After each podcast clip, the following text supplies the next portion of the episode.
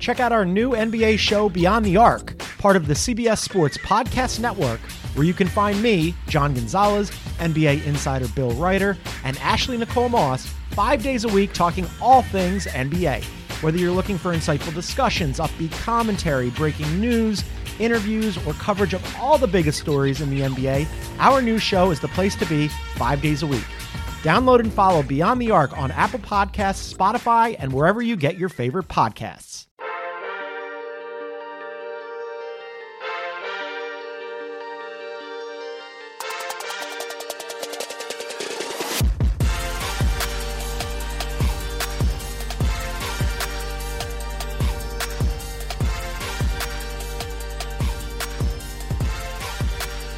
Good morning, Bucknutters. Welcome to the Bucknuts Morning Five here on Wednesday, September 9th, 2020.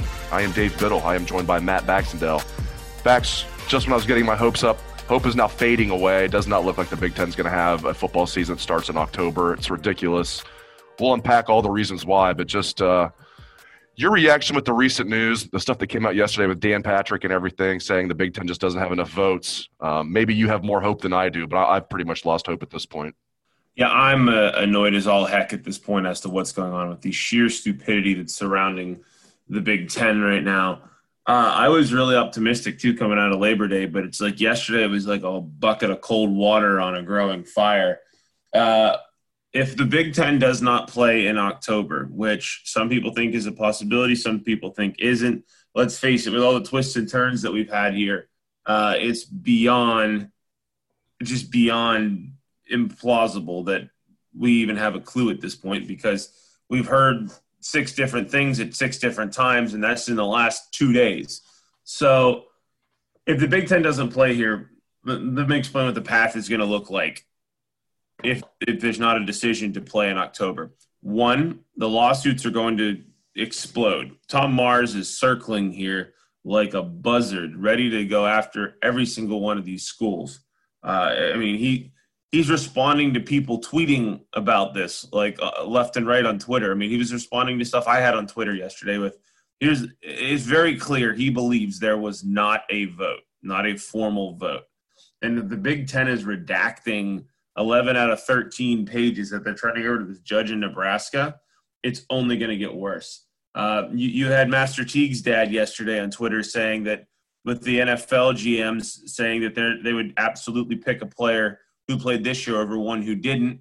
This loss of value lawsuit is going to move forward.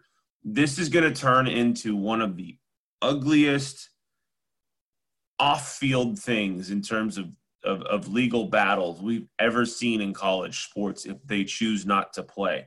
Because right now, nobody knows for sure whether there was a vote. I personally am inclined to believe there was not one, and they're trying to retroactive it in, so saying you can't prove there wasn't one.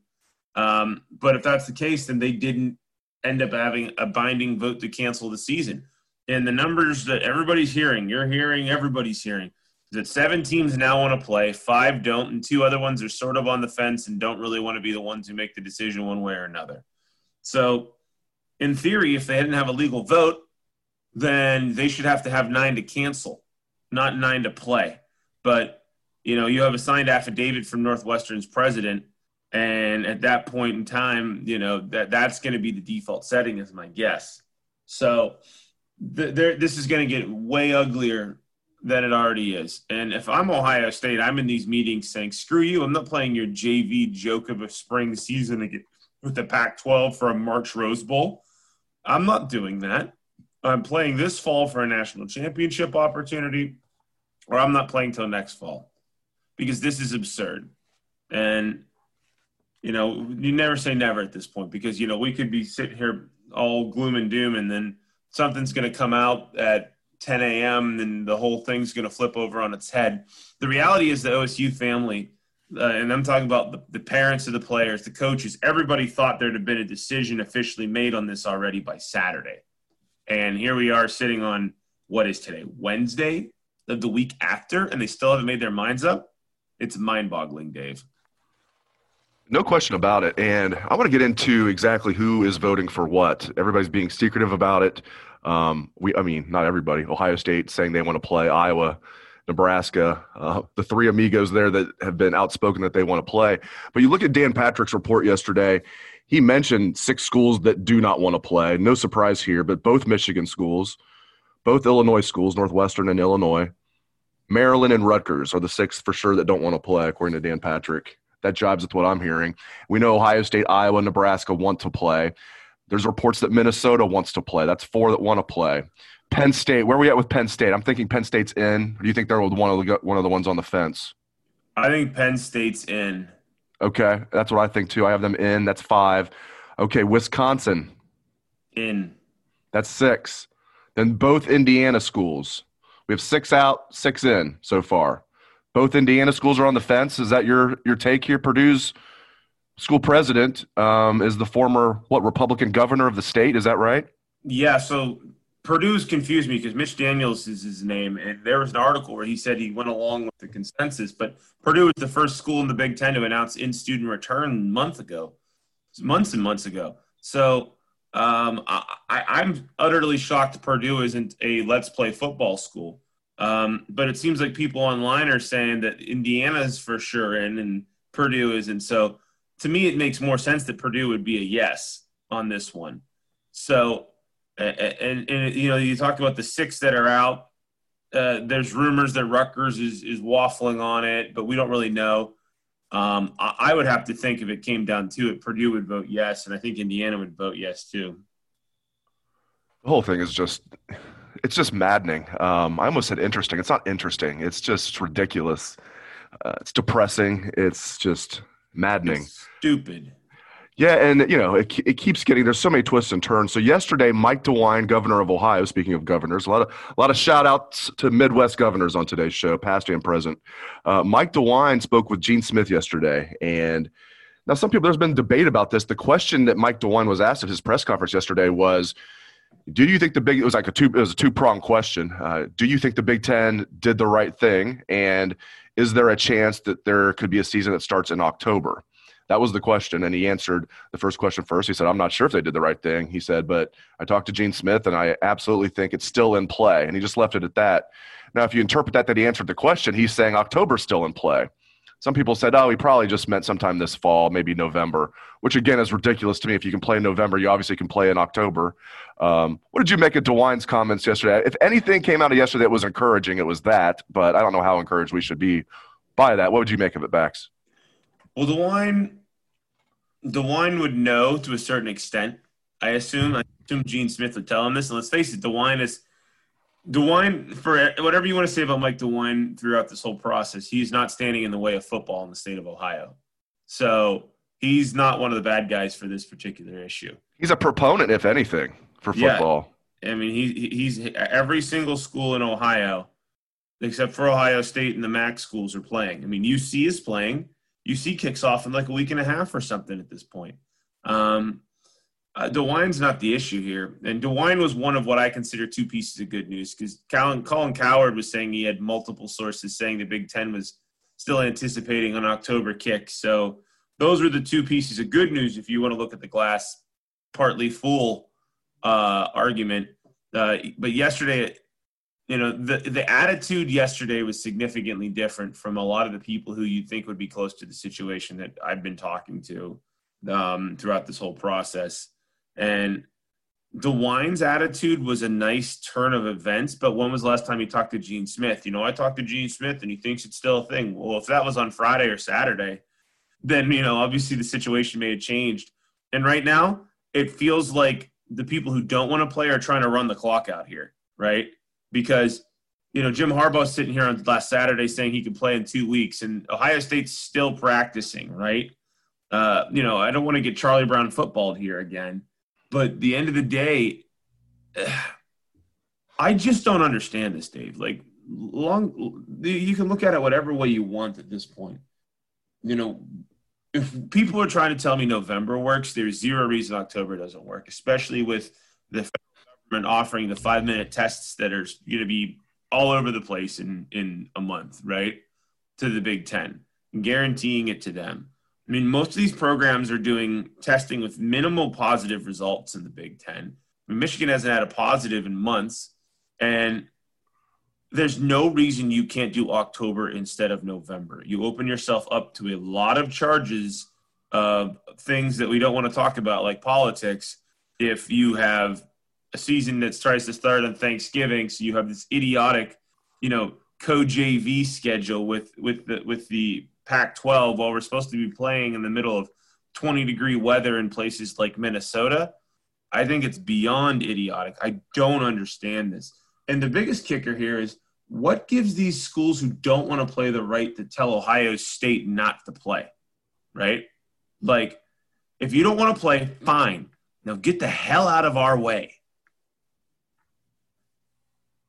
Can you imagine being these Ohio State players right now? I mean, football practice is hard.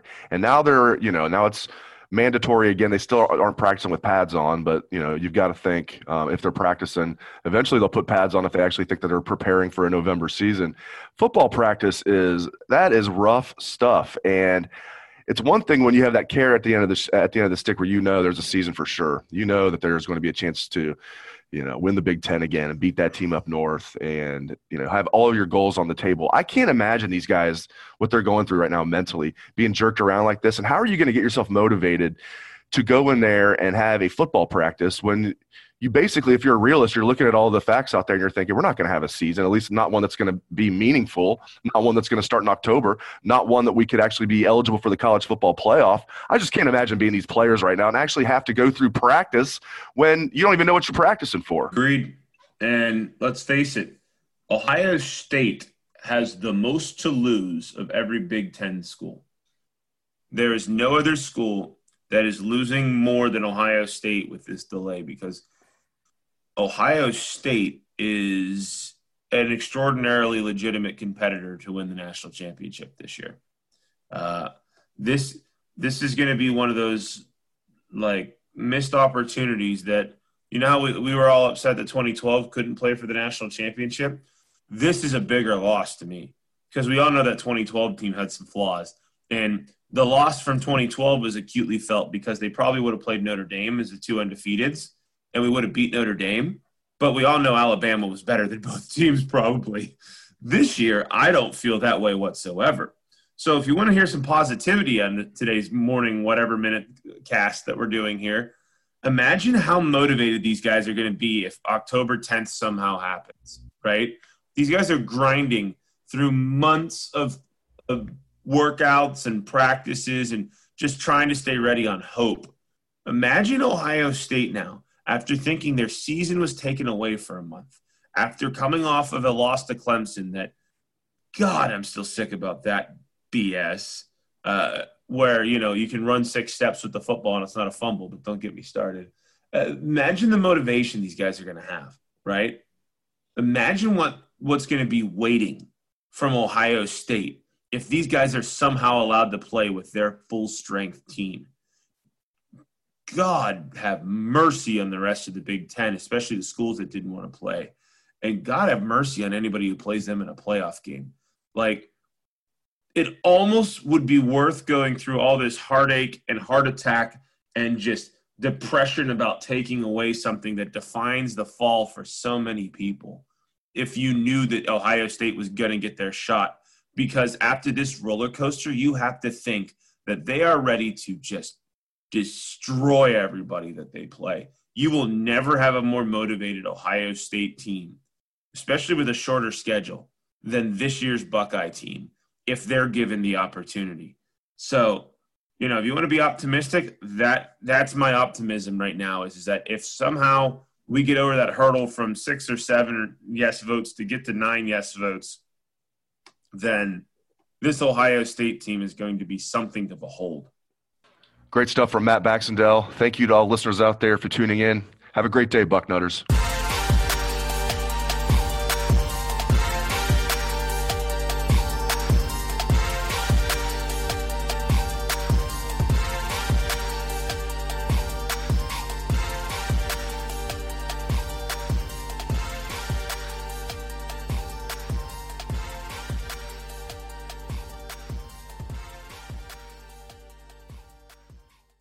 It's the NFL offseason, but on Pick Six, part of the CBS Sports Podcast Network, the football season never stops. Host Will Brinson, John Breech, and Tyler Sullivan are joined by analysts like Brady Quinn, Leger Douzable, Katie Mox, and RJ White to keep you in the loop on everything happening around the league. Whether it's free agents signing with new teams, the all important NFL draft, or schedule release day, Pick Six has you covered. As the face of the league changes with every team move and player pickup this spring, Pick Six is a must listen. Download and follow on Apple Podcasts, Spotify, the Odyssey app, and anywhere podcasts are found.